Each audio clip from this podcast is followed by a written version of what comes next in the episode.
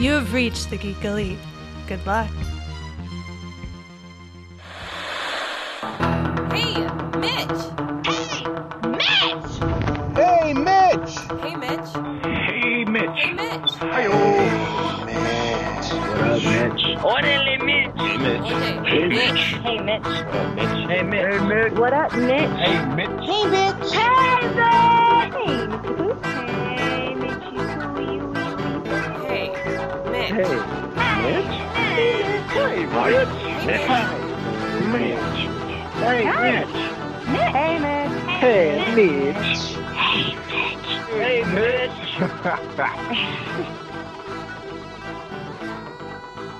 Okay, I'm still out here on the floor of Phoenix Fan Fusion 2019, and I, right now I have Chris Sheffield. What's up, guys? Hey, you know you've been on the podcast before, and I'm glad that you're coming back again. This time I want to talk to you a little bit more about your movie. That's awesome. Yeah, last time I think I was defending Zack Snyder's movie. You so, were. Yeah, You Man were. Alone. no, but it was a good time. So I, I hope you can co- you can come back again and talk some more movies sometime. Oh yeah, he'll But- make more movies. I'll have to defend him in the future. Too. Okay, yeah, this, is also, this is also true. Um, so, Split Lip. Yes. How long of a process was it to, from writing down to in production? Uh, thanks to Facebook's little like, hey, here where you were, here you were five years ago thing. Uh, I've been able to find out that it was almost exactly five years ago that I started writing it. Yeah. Um, I mean, the, the the concept of split lip existed when I was in college. I was making uh, like little fight scenes, and we called those split lips. So there's a series of those on YouTube, like deep in the YouTube archives. If you look, you'll find the first one from back when we were still in film school. So I think we made about six of those, uh, but the concept never went anywhere beyond that. It was just individual fight scenes. Um, so I just kept kind of the name and the the spirit of it somewhere deep in my brain uh, until uh, about five years ago. I started writing a script, and uh, my basically my my idea was I wanted to write a film that was indie but that had enough kick that it'd be worth watching. Uh, but it was something that I could pull off if if every other member of my crew but my cast dipped out on me, would I be able to finish the movie, kind of thing? Because I knew that I wasn't going to have a lot of resources going into it. Um, so then I wrote Split Lip. Uh, initially, it was supposed to be just take place over the course of one day, but as I started writing it and talking talking to other artists about it, um, this kind of like community showed up of people that just really wanted to be a part of it, wanted to be in it, and wanted to like help me make it. So um, I decided that I had more resources than I thought, so I kind of expanded the story, made it a little bit bigger, which is really cool. Yeah. So, uh, well, is just fight scenes? Is the, like you said, that's where you started off with the old YouTube videos. But is that like a thing that you've always been passionate about? Um, so uh, I read a quote when I was in school. Uh, do you remember the the Thomas Jane Punisher movie? Yes. Okay. So I read a quote from the director of that movie who was responding to criticism that there wasn't enough action in this film, and his quote was. Uh, we only had 14 million. I can't make an action film for 14 million. and you know, uh, for me, as like a young guy who didn't know anything about film budgets and like you know what it's like up in the in the grander scale of things, I was like, that's insane. Like 14 million, you don't need 14 million to make an action movie. So it became kind of my my little goal to see how much production value I could get out of nothing. Like, could I just take two guys into a parking lot and choreograph and shoot a fight scene that's believable without the use of any, you know, major set pieces? And so I, I kind of started there, and then as I grew, as I continued in my career, um, because I was shooting these things and having fun with them, I started to get hired to shoot these things. So then suddenly I was shooting stuff for people's stunt reels, or I would get hired to just shoot like the action episode of a web series, stuff like that. So it kind of became a, a specialty without me realizing it. Oh. Yeah, and so now at this point, um, it's just kind of a trick that I have up my sleeve that I'm able to interject a lot of production value into something that doesn't have a lot, just because I know the tricks involved with the camera and the actors and kind of how to get that, how to make the fight scene really feel good. I'm actually, uh, I was working on the trailer for a film. Was, I, I won't say the name or anything because this isn't like a good criticism, but the film was beautifully shot. It has actors that you guys will recognize in it. But every time we come to the action scenes, it's just so sloppy. Really? And re- yeah, and it really, really hurts the pace of the film. And it's crazy because you look at it and you see, like, you guys obviously had resources, you had money, but somebody wasn't there with that knowledge on the day, and you probably couldn't afford, at that point, you were probably stretched, you couldn't afford to have, you know, a, a second unit director or a fight coordinator come in and plot all that out. So, and it's a shame. So I think me being able to have that just kind of in the back of my mind that if no one else is on set to do it, or if I don't have the resources to hire somebody to do it, I can pull it off believably myself. Yeah, so it, it started as just kind of like one of my tricks, but it ended up being one of my specialties. And so obviously, going into an indie film where you know that you have to kind of pick up the slack for everything else, being able to do that was a big factor in like, should I make an action movie kind of thing. And uh, well, what's something that you know the normal movie goer or audience member wouldn't know about filming a, an action scene like that? What's something that they wouldn't know? Yeah. Um, Since since you, Most of like, the- you know 14 million yeah. you know kind The- of thing. so there's like there's different ways to do it. The way that i do it is uh, I, I put it together with a lot of kind of camera distance tricks and a lot of um, editing like proper editing. Um, obviously if you watch like the team that puts together movies like the raid they do uh, things in these long fluid takes that are gorgeous. And more often than not they're probably making contact on several of their hits. Like they probably come out of that pretty bruised up. I mean there are ways to you know flatten the punch so you don't actually knock somebody out but they're definitely hitting each other um, but uh, in mine, most of the actors never come close to hitting each other unless there's a grab involved. Uh, none of the strikes ever land anywhere within half a foot of each other's faces. It's just all camera tricks and editing. I know there's uh, there's that um, interview with uh, Matt Damon when he's doing the Bourne movies. He Mhm. said the the he had to give a bottle of champagne or something like that, some kind of liquor to the Mhm. stuntman for every time he actually contacted him with a punch. so he said by the end of it, it's like a truckload of just you know alcohol. Yeah. So Yeah, I remember there's a, a big behind the scenes story from the first Expendables where basically uh, both Stone Cold and uh, Mr. Steve Austin and um, Sylvester Stallone really, really wanted to make that fight scene work, and they kicked the shit out of each other. Like I think Sylvester Stallone had like a broken disc or something he had to go to the Oh, hospital for that held up on the filming. Yeah, they both like. If you watch, there's a, a behind the scenes like kind of vignette you can find on YouTube. Uh-huh. It's funny to watch them both talk about it because they both look like it was the worst day of their lives. Like they're talking about it like it was a war. They're so exhausted. It's clear, but in the in the footage you can see they just keep getting up. Like let's do it again, let's do it again, but they're totally busted up. and it's honestly it's one of the best fight scenes in the movie, so good for them. But, yeah, there you go. Yeah. It made it made it look real, I guess. yeah, huh? yeah, worth it.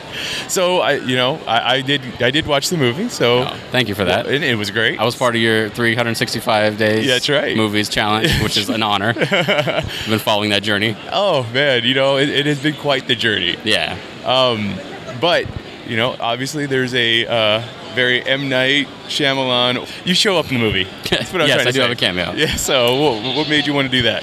Um, I didn't want to do it. I wanted to get a better actor to do it, but uh, we had that location for one specific day, and it was just the that was our only availability for it. And if you notice, it was match cut with another scene, Mm-hmm. so I had to have like that specific window and that specific type of building to work with the scene that it was being intercut with. So that was kind of our only opportunity to do it. So we had to do it. Um, I had to kind of be in it just for that, which is fine. Like, I don't I don't hate acting at all. It was fun, but um, that's why the scene is so short. Because if I had had somebody who was good, it probably would have been a little bit longer. Um, but uh, it, the actor who was in that scene with me is uh, he's actually been living with me for a long time out in LA, and uh, he was in one of the old old split lips that we did. Uh, where he played kind of like a Mexican assassin, and uh, yeah, he, he had a really fun time doing that. So he was one of the few actors that's actually a callback to the original YouTube shorts. Nice. Yeah, yeah so, So- that was fun to get him in there. What, what is what goes into that having to be in front of the camera and be behind the camera at the same time for a scene? Um, it's slow. I mean, at one point, like it's nice because you don't have to, you don't have to explain what you want to somebody. You already True. know what you want out of the moment. But it slows everything down because if I'm able to just stand back and watch the camera, then I know if I have the take or not. But if I'm in it, then I have to stop everything and go look at it and then get back in front of the camera.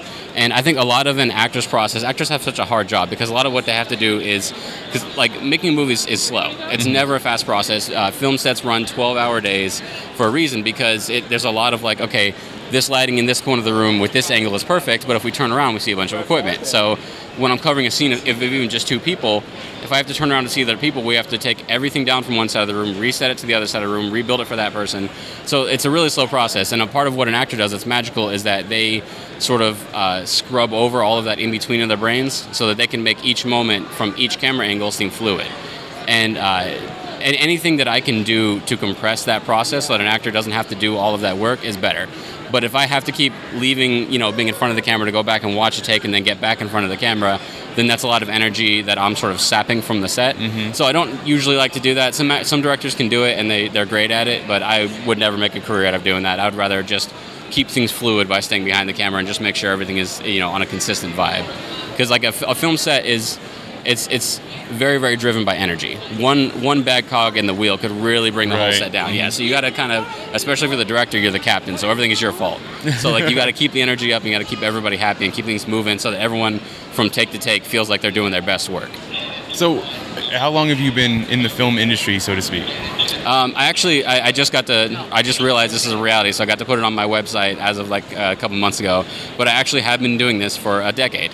It's Nice. actually been ten years now. Yeah, and but I mean that's counting like the the little jobs that I started to take in film school, you know, up until now. um, you know, or like the little films that I've been making since you know, like the films I started making before I went to film school until now. Um, but yeah, so it, it's been uh, 10 years of making movies. Uh, as far as being in the actual industry, I would probably count from the time that I moved to LA because that's you know it's a different it's a whole different game out there. It's a different kind of uh, ocean that you jump into. So I think I've been in LA for somewhere around six years. So I'd say six years within the professional industry, 10 years of actually just making movies with my hands on a camera. And I imagine you've done plethora of different positions on a film set. Yes. To start off with, like anything that completely surprised you when you when you had to start doing it? Oh man. Okay, so um, I started out in Arizona, and in Arizona, things are the industry is a little smaller, so things are on a kind of a more personal scale. Um, but in LA, obviously. Um, there is a system of how movies are shot, and it's a system that has been sort of perfected over a long period of time. Um, so things are very specific and jobs are very defined. There's a hierarchy, and every job has their thing that they do, and you don't cross that unless you're asked to. Otherwise, you just kind of do your thing. And so when I was in Arizona, I understood when you're a PA or a production assistant, I always understood that to be like, oh, like the friend of the director that just kind of goes and makes runs for people.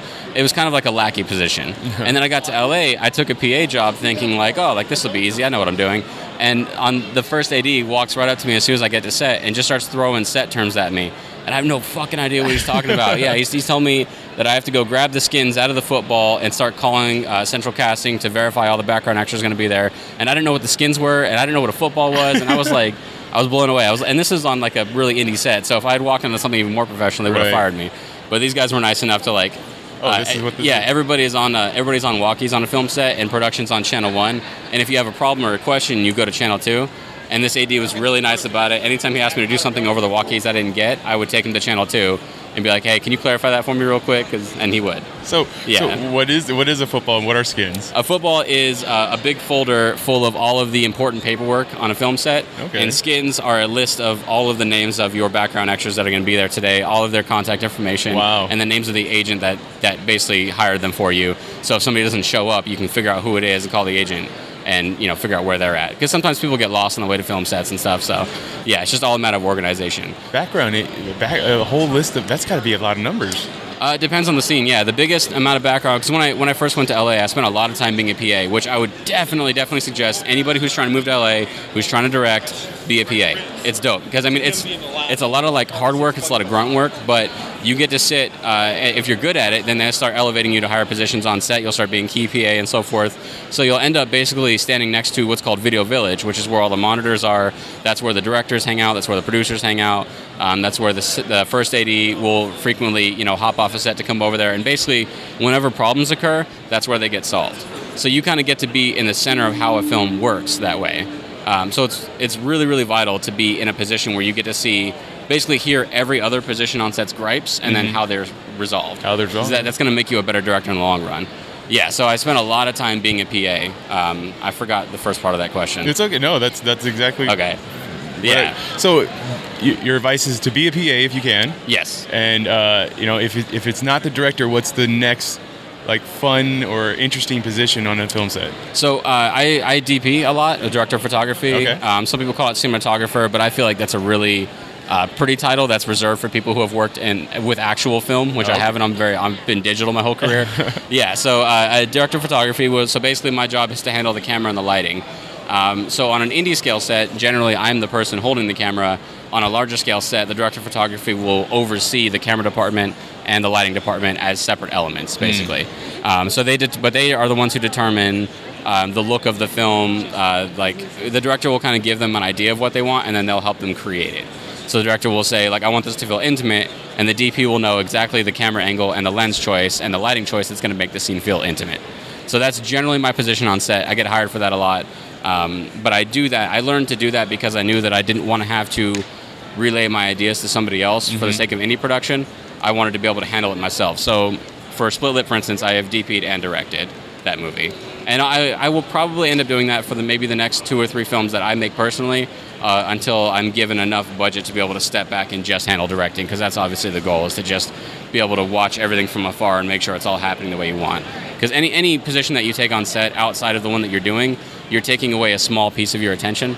Um, so, you know, if I'm DPing and directing, then I'm also monitoring my lighting and my focus, and that might be small moments of emotion that I'm missing that I, I in post I'll be like, oh, I wish I would have said him said that to the actor, you know? Right. Yeah.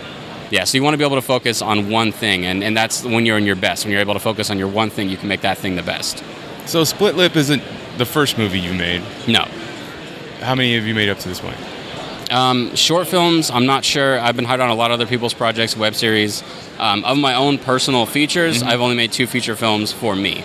I've shot feature films for friends um, and for other clients that are kind of on the same scale as mine, which is basically somewhere around, uh, I want to say like $20,000 and below, like full budget for the film, which is great because that's being able to work in that world has, has taught me a lot about problem solving when you have no money to fix something.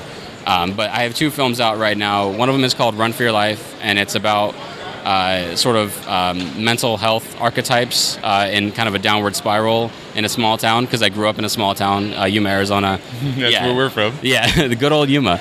Um, yeah, so it's uh, it's about Yuma. We went back and we shot it in Yuma. I actually got to shoot it in my old high school, Kofa. They let me in and they let me use. Uh, they let me reach out to a bunch of the drama kids that decided to come out and be a part of the set, which is cool because a lot of them are you know still pursuing acting now, which is exciting to like meet them at the very early stage of Right. their career. Yeah. Yeah, Um, I was, I was going to ask you about that because I knew a few people that were in that one. So yeah, every time I go back to Yuma, like I feel like I meet another person who was like, "Oh, yeah, I was there," or like I knew someone who was there. I, I guess um, I wish that I was able to. I was still learning when I made that movie, so I wish I would have got it out sooner because apparently, for like the next two years after we shot the movie in Yuma, it was like a rumor around the school that a movie had been made there. So I probably could have picked up a lot of viewership if I'd gotten it out sooner. Oh, yeah, but I was still I was still getting my feet underneath me, still learning how to finish a project of that size, you know. Uh-huh. Um, and it, every every experience has gotten better. So Run for Your Life was uh, it was a lot of fun. It was a very crash and burn, like run and gun indie experience. We were kind of running on fumes by the end of it, but we got it all shot, and that was cool. But it took a long time for me to get it from you know picture wrap to uh, actually handing it into a distributor. Um, but Split Lip was a much quicker experience for a much um, much bigger project, a much like better product in the end, basically. But still took way too long. And, and so I'm, I'm perfecting the process. So the next indie film is going to be turned around much quicker because now that I've seen two films through to what would be considered like the end of my job, I kind of I know the steps and I can get there a little faster. There's not so much kind of uh, dilly dallying in between, wondering you know what is a good decision to do or not. What direction should I take? I now I know the best direction for the size of a product that I'm making, so I can kind of get there a lot quicker now. And uh, wh- when filming Split Lip, was there any big surprises that, that came across that you, you weren't planning for? I assume Um, there's always something on a. On we a had uh, one of the one of the major characters in the movie uh, was recast um, three times because uh, just uh, things happening where the actor wasn't able to participate, and then the next actor that we cast, um, we ended up shooting a scene with them, and then he sort of dropped off the face of the earth, which is you know. People are, especially artists, they do that sometimes. Okay. Sometimes they, you know, they, they maybe they decide to change their career, or they decide that they don't want to be a part of the project, or whatever. Or, you know, I, especially with artists, sometimes they get nervous. So, like, if the first day was really bad, maybe they feel like they don't want to be a part of it because it's kind of a bad taste in their mouth. Um, so, we had to recast that character several times, and I got so lucky to get the actor that I did in the role. It's um, uh, Dejan Brown. He's the actor who plays uh, he plays Carlton in the movie, which is the the kind of the villain that, that controls the universe of killers. He kind of oversees her activity the whole movie. Um, he I ended up getting him, and he was so so good. He was so like still and powerful and. Fun enough, was the youngest actor that went out for that role. Really? The other two get consecutively older as we go closer to the beginning of the production. Yeah, and uh, it's it was really cool to see three different actors read the project three different ways. You Really? know, they all kind of had a different approach to how that character was and how he felt. And um, but I think Dejan was definitely the the best case scenario. I landed with a really stellar choice there. But I didn't know that that was something that would happen. Like that I would, that I would be able to recast an actor three times throughout the course of production and still pull it together. Um, one of the, the he shares one scene with our lead actress and. They were never in the same room together, Right. never in the same building together. They were shot on separate days, months apart from each other. he was actually staring at a C stand while he was talking. It was just like a, a lighting stand, basically. That was his eye line. So, yeah. But obviously, you know, it feels really good. They did a great job kind of matching each other's vibe. So, uh, Run for Your Life, you went back to Yuma to shoot. Yes. Uh, Split Lip, you did partly in LA and partly in Phoenix. yes. So, wh- why the why the different locations? Why, why going back to the hometown? Uh, well, going back to hometown for Run for Your Life was important because that is where I conceived the story. Uh-huh. Um, I spent a lot of, you know, like if, for people that are listening to this that live in small towns, uh, you spend a lot of time with yourself. You spend a lot of time in your own thoughts. You spend a lot of time, you know, out on like dark roads that maybe don't have a lot of street lights. You know, you kind of like you, especially if, if you're an artist, you spend a lot of time kind of wrapped up in your own energy, and some weird shit can come out of that. But like that, that was kind of like my way of taking all of the weird stuff that I had come up with when I was in high school, and then applying it to the archetypes that I had experienced while I lived there. So um, the character of Gator and the character of Janice are based off of several people basically who I knew when I was going to school there, um, and sort of like the the dangers of their their mindsets when left unattended. You know, so it's kind of like basically because the thing about small towns is that there isn't a lot of great healthcare, uh, especially mental health care in small towns. So, like I said, people who are sitting in their own energies, if those are negative energies, you you know you turn into something pretty bad. And so that's the the nature of the film is kind of what happens when these people are left to their own devices, and they're kind of left in this downward spiral. Um, so that was important to do in Yuma because that's where my brain saw it. You know, I didn't want to go to a Midwest small town. I wanted to go to kind of the more barren kind of look that Yuma has, like the the flatter feel. Um, and what's cool because I, I was able like being able to shoot at my old high school was awesome, and some of the old classrooms that I was at was really cool, and it just made the whole thing feel really personal to me. Um, the actor's house is it, the actor's house in the film is my house that my parents still live at, and so again that it, it's all like I went into that knowing the angles already. I knew where I wanted the camera to be. I knew where I wanted them to be. Um, I, I knew a lot about that movie before I ever finished writing the script. I knew how I wanted the actors to be because it was it was all very personal and real, um, which is cool. I mean, for your first movie, I think that's a good idea. Like, go with something that you can guarantee will come out the way that you want it to. Like, don't take a too big a bite because you're gonna falter. That's part of the process. You're gonna falter and stumble. So you might as well take something that you know, so that when you falter and stumble, you're able to pick yourself up easier. Um, yeah, so that was important. Uh, when it came to Split Lip, uh, I knew that I needed to be able to shoot somewhere where I didn't have to sort of pay a ton of money for, basically. And Phoenix is like a quarter of the cost of shooting than LA. Really? Yeah, so like I did I did a week in Phoenix and I did 4 days in LA. And the 4 days in LA cost more than the week in Phoenix. Wow. Yeah, because locations are it's just they're more aware of film. So Right. the locations just they cost more um, you know, they uh, for instance uh, uh, to get a full day at a location in LA that say like a hospital set um, will cost me $900 if I'm getting a deal, which I wasn't because I'm not a student. You know, I'm a professional making movies, so they want their full rate. So um, I would think it was like 1100 or something like that to shoot at the hospital set. And then uh, in Arizona, I shot at a junkyard, which was a really dope location It for a fight scene. Yeah. Yeah. And that cost me $300. Wow. You know, so it's just like it's a different kind of class of person. Like some, like for the junkyard, they were just very relaxed people. They didn't mind it. They had had you know documentaries come and shoot there before, so they, it was a very easy conversation that I was talking to a person. Uh, but for a set in LA, you know, it's a much more like kind of rigid, um, uh, inter. Uh, unpersonal i guess is a good word for Okay, it yeah, yeah. experience yeah it's very business like so you have to lay out your you know um, you have to lay out how many people are going to be on set uh, where everybody's going to be where's your holding going to be uh, you know that kind of thing like all of that your insurance all that has to be hashed out beforehand so um, while I can do that, I can't do that for an entire production because that's just too much money. That's more money than we had available to us. Um, but I, I knew that I had friends and I had support in Arizona that I could bring a production down there and be able to pull off some of the stuff kind of on by the skin of my teeth, which is basically what we did. Mm-hmm. Yeah, but we shot a lot. We covered a lot of ground in the time that we were in Arizona, which is great because that was like 80% of the film, and then the rest was just picking it up in uh, uh, back in LA. And I assume that I, I, I have no I have no knowledge of it whatsoever, but I'm assuming that in LA everybody's just making a movie somewhere. Is yeah. that true or not Yeah. true? Or No. making something. No, hundred percent. something. There's a on a constant basis, and it's always on a different scale. So sometimes you're driving and you just see like three kids in a DSLR, and you're like, oh, it's cute, student film. um, but sometimes you're driving and you see, you know, you can't park in your neighborhood because there's six trailers lined up on the side of the road. And you're Wow. like, okay, big scale production. Uh-huh. Yeah, but they're they're all over. There's um there's a trick in LA. If you see there's uh, little yellow signs, Uh-huh. uh, there's always like a little yellow sign just randomly with an arrow. That means that there's a set in that direction. Oh, really? Don't go following them because security will bounce your ass. But just know that there's a That's set. a set Yeah. over there. Yeah, and there's always code names, so you never know what's shooting because they don't want you know paparazzi or weirdos Yeah, you to don't be over want someone to show up and Yeah, just- yeah. So you see like weird little yellow signs with like words like fuzzy on them that don't mean anything. It's just that's pointing towards the film set. Yeah. So you uh, split lip, run for your life. You know, Mhm. two somewhat different topics. You Yeah. said mental health, and then The other split, yeah, so it's kind of an action film, more about the consequence of violence, that kind of thing. next thing you want to do for yourself. If you Um, want to talk about it. No, no, yeah, definitely. I, I have um, I have several scripts right now, and I'm I basically I'm bouncing kind of in between them.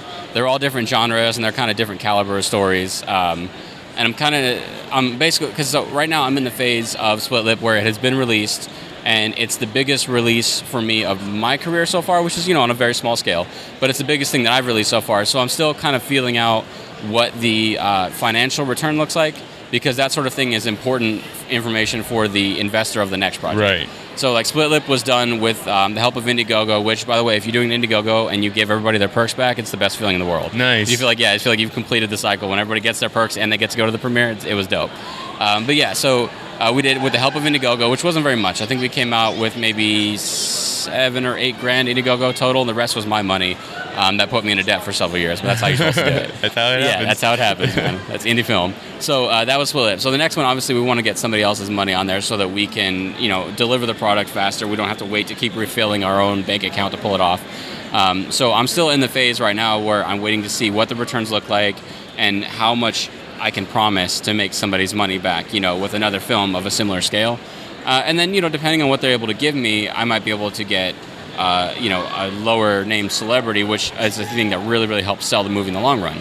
Um, so that kind of thing is is that that all of that has a bearing on which script basically that we go with. Right. Um, we've been working on this uh, this Batgirl web series that's been a ton of fun, and that we've created this sort of superhero audience from that. So obviously, I have an indie superhero script um, that's some like original characters that I've come up with that uh, myself and uh, a buddy of mine who would be co-directing as a VFX uh, lead of VFX are both really excited about. Uh, but again, that's a thing that we think could do really well with some marketing resources. You know, as we could get it out in front of more people than just our friends and family. Um, so we want to make sure that we have the ability to tell somebody, yes, I can make your 10 grand back, you know, within a year's time before we sort of venture into something like that. Right. Yeah. So, uh, what what directors did you look up to? Did you were you interested in? Um, I, I several. I think um, obviously all the big ones. Everybody loves the big ones, but uh, I came up, you know, like Tarantino, Rodriguez. I always love their vibe. I love the they just go out and do it yourself vibe. The kind of make your own rules vibe. Um, I was very much that. I, I got um, a lot of people compared me to Rodriguez when I was just like younger making movies, just because it was very much like if everybody else leaves, I'm going to do this on my own. I'm going to keep going, kind of thing. And um, I have a problem with waiting. I'm really bad with waiting, so like that, that's one of the reasons that I wanted to like buy and own my own equipment, so that you know w- if somebody dropped out, I wouldn't have to like oh I can't shoot today because I don't have a camera. Like I will always have a camera. I always have lights. Uh, I always have the ability to go shoot something. You know I don't want to be held back by anything. Um, so in that regard, obviously I, I can't. I can't take that ideology and not credit Robert Rodriguez for doing something like that. You know, for bringing that into the indie Mm-hmm. film world. Um, I love uh, I love Neil Marshall. I feel I feel really bad that uh, that Hellboy didn't do Right, very well yeah. in theaters. Yeah, I didn't go. I actually didn't, didn't go see it, so I'm part of the problem there. Um, yeah, I but thought it was good. oh good. Okay, yeah, yeah. I mean, it looked like uh, somebody described it as like a pulpy thing, like a pulpy superhero, which is great.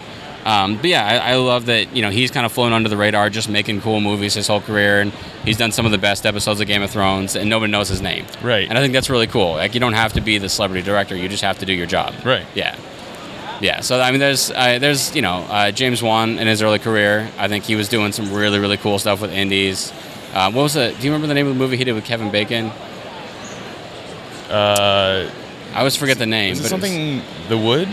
Was it in the Wood? No, I don't no, it was it was about the like he like gets revenge on the guys that kill his kid. Oh, Death Sentence. Yes, Death Sentence. Yeah, yeah. There's like there's some great stuff in that movie. There's like this uh, amazing one shot in that film that like people like yeah people don't know about it. Yeah, Yeah. I But, watched like, that like last year. I was like, there's an amazing shot in here. It's Yeah. like, it's like you going from floor to floor in that big parking chase scene. structure. Yeah. yeah, yeah. I, I loved him. I remember uh, just being enamored with what he did with Saw. Like I remember sitting, watching Saw with my friend, just being on the edge of my seat the whole time. The first one when it first came out, and just being blown away by it, by Hmm. you know the twist and the, what he did with one room. You know, and the movie takes place in one place, and how he kept it interesting the whole time. Right. So, yeah, stuff like that. So, um, yeah. Is I mean, would- is there? Would you say that you are going to focus on one genre, or are you going to try and do as many things as you can, or you don't you don't you don't particularly care for romantic comedies? No, I don't. I think um, I don't know if I would ever focus on one genre because that, that's kind of hard for me to grasp because there isn't one genre that I hang on to myself personally. I, I, I like to think that I'm eclectic with my movie tastes. Um, but one thing that is definitely certain is um, I like stakes and I like movies that take things seriously. Okay. So like whatever the circumstances are, Um, I just don't want it to be tongue in cheek. Mm-hmm. I'm not a big fan of tongue, tongue in cheek. I don't like.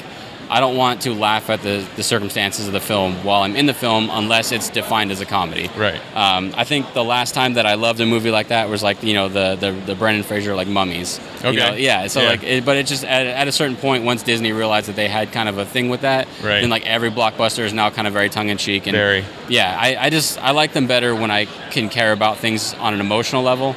Um, so so whatever it is, if it's if it's sci-fi, if it's fantasy, if it's um, you know a little more down home drama, like movies like The Fighter are brilliant. I think Mm-hmm. you know I love just when I can care about people on a very like uh, face-to-face personal scale. Uh, I think that is a, is a powerful movie. That's a movie that you take home and that it rolls around in your head for a little bit. And, you know, the next day, even if you don't like it, if you're still thinking about it, thinking the about movie it. won. You Yeah, know, like that's yeah. the point. Is it stays in your head. yeah, yeah. I, I've seen I've seen movies with people where in the theater I've watched them be affected by it. I've watched them. You know, you you kind of see them like lean in a little bit, or you see them like get real tense, or you you, you can kind of feel them be really really uncomfortable in a sequence that's supposed to be uncomfortable. And afterwards they'll be like, "Oh, I hated it," and you're like, "Oh, you hated it." But it worked. But you were yeah. you were engaged. Yeah, but it got like Yeah. you hated it because you were supposed to hate it. You're not supposed to be happy about that You're- kind of exactly, thing. yeah. Yeah, so I, I like that. So across all genres, as long as I'm making something that I think is uh, emotionally engaging for an audience, then I think I'm doing my job. And obviously, there, I still have a lot to learn. I'm not making perfect films at this level in my career, and I shouldn't be. That would be insane. I have to make, uh, yeah, I've got maybe 10 more oh, uh, so-so films before I can make what I consider a perfect one. You know, like you got to keep doing it to learn what works and what doesn't. Like there were decisions in Split Lip that I thought like this is definitely going to work, and it didn't. And for a mass audience, certain elements really didn't work. And every now and then you get like reviews from people that like you know something that everybody else hated they loved. And you're like, okay, one person got it. One person yeah, got it. but that's not the point. Is to you know make one person happy. Is to make the widest audience happy possible. So that means that I'm doing the wrong thing or using the wrong tools to create the wrong effect, and I need to hone that skill so that when I walk into any scene in any genre, I know the best way to make that scene in that genre the most effective version of what it can be. Essentially, yeah. So when you're not creating, which I'm sure there's not a lot of time when you're not creating, Not a lot. no. what is it that, that you love to sit down and do, geek out about? Um, I love I love comic books. Um, I've, I've read them since I was a kid. Uh, big DC fan, obviously. Um, my brother's a big collector. I've recently started collecting, so I have a really like random collection of like figures and statues that have no like cohesiveness whatsoever, like on, on shelves. Um, I like drawing a lot. I'm not I'm not super good at drawing, but it's one of those things that like it, anybody can pick it up. Anybody can legitimately continue drawing until their muscles and their hands figure it out. You know, Right. it's just a it's a, a talent that you can just sort of grow. So that's really fun to keep doing. You know, if I'm in an airport or if I'm burnt out from a day of shooting or editing and I just want to hang out, then I'll just sit down with my wife and we'll put on something and I'll just kind of doodle. And that's a very like uh, coming from an industry where to create something you need a team and you need a bunch of tools to be able to just create something with pencil and paper is a very like refreshing experience. Um, you know, so that's that's I find that very calming. Um, I love my cat. I love playing with her. yeah, I mean, I do. I do. Like, I, I used to be when I in my earlier career, I was very, I was like a workaholic for sure. I worked too long. I didn't sleep as much. I didn't eat as much as I should have. Um, and I was, you know, I would find myself burning out on simple problems. I would have like my editing, you know, equipment would go down for the day because of a bug, and I would just lose my cool. And like being with Steph was great because she taught me like the value of relaxing in between. I, obviously, like hard work is important, and you should ne- you should always like uh, like our good buddy The Rock says, you should always be the hardest working guy in any room. Like There that's yeah, that's a great piece of advice. So you know, working hard is great, putting in long hours is great. That's how you move you know further, faster. But if you're not relaxing in between, then you're not doing your best work. Right. You have to hit the reset button. So. Uh, I've definitely learned that at the end of long days or at the end of a long stretch of work, even if we're tight on money, if I'm not taking a moment to like relax and watch a movie or you know to just go for a walk with Steph and play Pokemon Go with her for a little bit or something, you know, if I'm not doing things like that, then I'm not resetting my mental state enough, and the next thing that I work on is going to be sloppy because Yeah. I'm going to make a mistake, you know. Mm-hmm. And you want to, you want your work to always be as crisp as it can be, so you got to hit the reset button. Well, thank you. I'm taking up a lot of your time here. I'm glad that you Oh, are. I'm ha- super happy that you could come and talk talk to me on the Yeah, podcast. yeah, dude, I'm glad you wanted to talk to me. This is cool. No, no. I- Like I said, I enjoyed your movie a lot, so I'm glad that we got to talk about it. And then What was your favorite part? My favorite part was literally that the last fight scene, like the fight scene when the it's it's her and well, I don't want to give away too much. The big dude.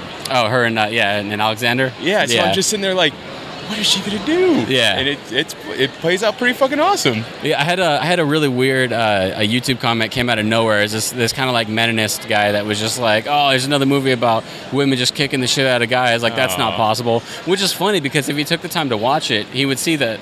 I always take into account her size. Yes, and her do. size. Yeah, she gets her ass kicked the whole film. The whole movie. Yeah, my my goal going into it was to not not have it be uh, unbelievable, but just to show that killing isn't about like your level of martial arts skill it's how far are you willing to take the moment and she always takes it just a step further than they do just she, yeah like you know when he comes at her with a lot of um, you know like uh, alexander comes to seek her out with a lot of respect of like well hand-to-hand combat Right. and she brings weapons she's always ready to, she's just all about survival so It's she's like taking the yeah. next step yeah Yeah, I Yeah. like that. I, di- I did like that a lot. dope so. i'm glad you picked up on that Glad you liked it.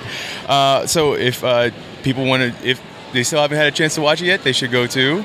Uh, you guys can watch it on Amazon Prime uh, or on a, an app called Tubi. If you guys aren't watching movies on Tubi, it's actually really dope. I was confused when the distributor first told me, like, yeah, we're going on Tubi, and he was really, really excited about it. I'd never heard of it, and so I looked it up, and it's it's like this really cool like subgenre Netflix, basically, but it's free. Okay. So it's just uh, just uh, thousands of movies on Tubi that are free, and it's like a bunch of like action and horror and comedy, it's all these things, and they even have like a not on Netflix section. Nice. Yeah, yeah, so super cool. So we got on there, and um, we really, really hit it off with that audience. Like the, the the numbers for Split Lip on Tubi were great. So we were, we're actually doing really good on Tubi. So the only it's got there's ads, so there's like time for you to take a pee break and stuff. Um, but yeah, the, either Tubi or Amazon Prime, we're doing really good on both of those. So I'd watch it on one of those too. Sounds great. Yeah. Uh, social media, Social media uh, for me or for the movie? whichever you want to give out. Uh, the movie, you can just find us on Instagram, Split Lip Movie. I mean, I would just suggest go watch the movie. Don't look us up. We don't post that often. Yeah, Okay. just go see the movie. All right. Um, but if, if you guys are, if you guys listening are into film or into indie film, um, I do have an Instagram where I basically just give away all my tricks, and it's called uh, Sheff underscore Shoots underscore Indie. Sheff Shoots Indie, and that Sheff spelled like my last name, S H E F F. Um, but on that, I basically just break down when I work on a film set. I talk about what cameras I used. If you want lighting advice, I'll tell you guys how to light a scene or why I light a scene a certain way. And uh, that's specifically for giving away all that stuff. Um, if you look up me up by my name, then you'll just find pictures of my cats and my wife, which is cool too. If you're into that, that's fine. All right, thank you again, Chris, for, for being on here.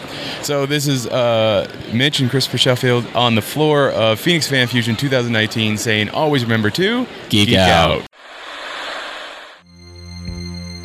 This concludes our broadcast.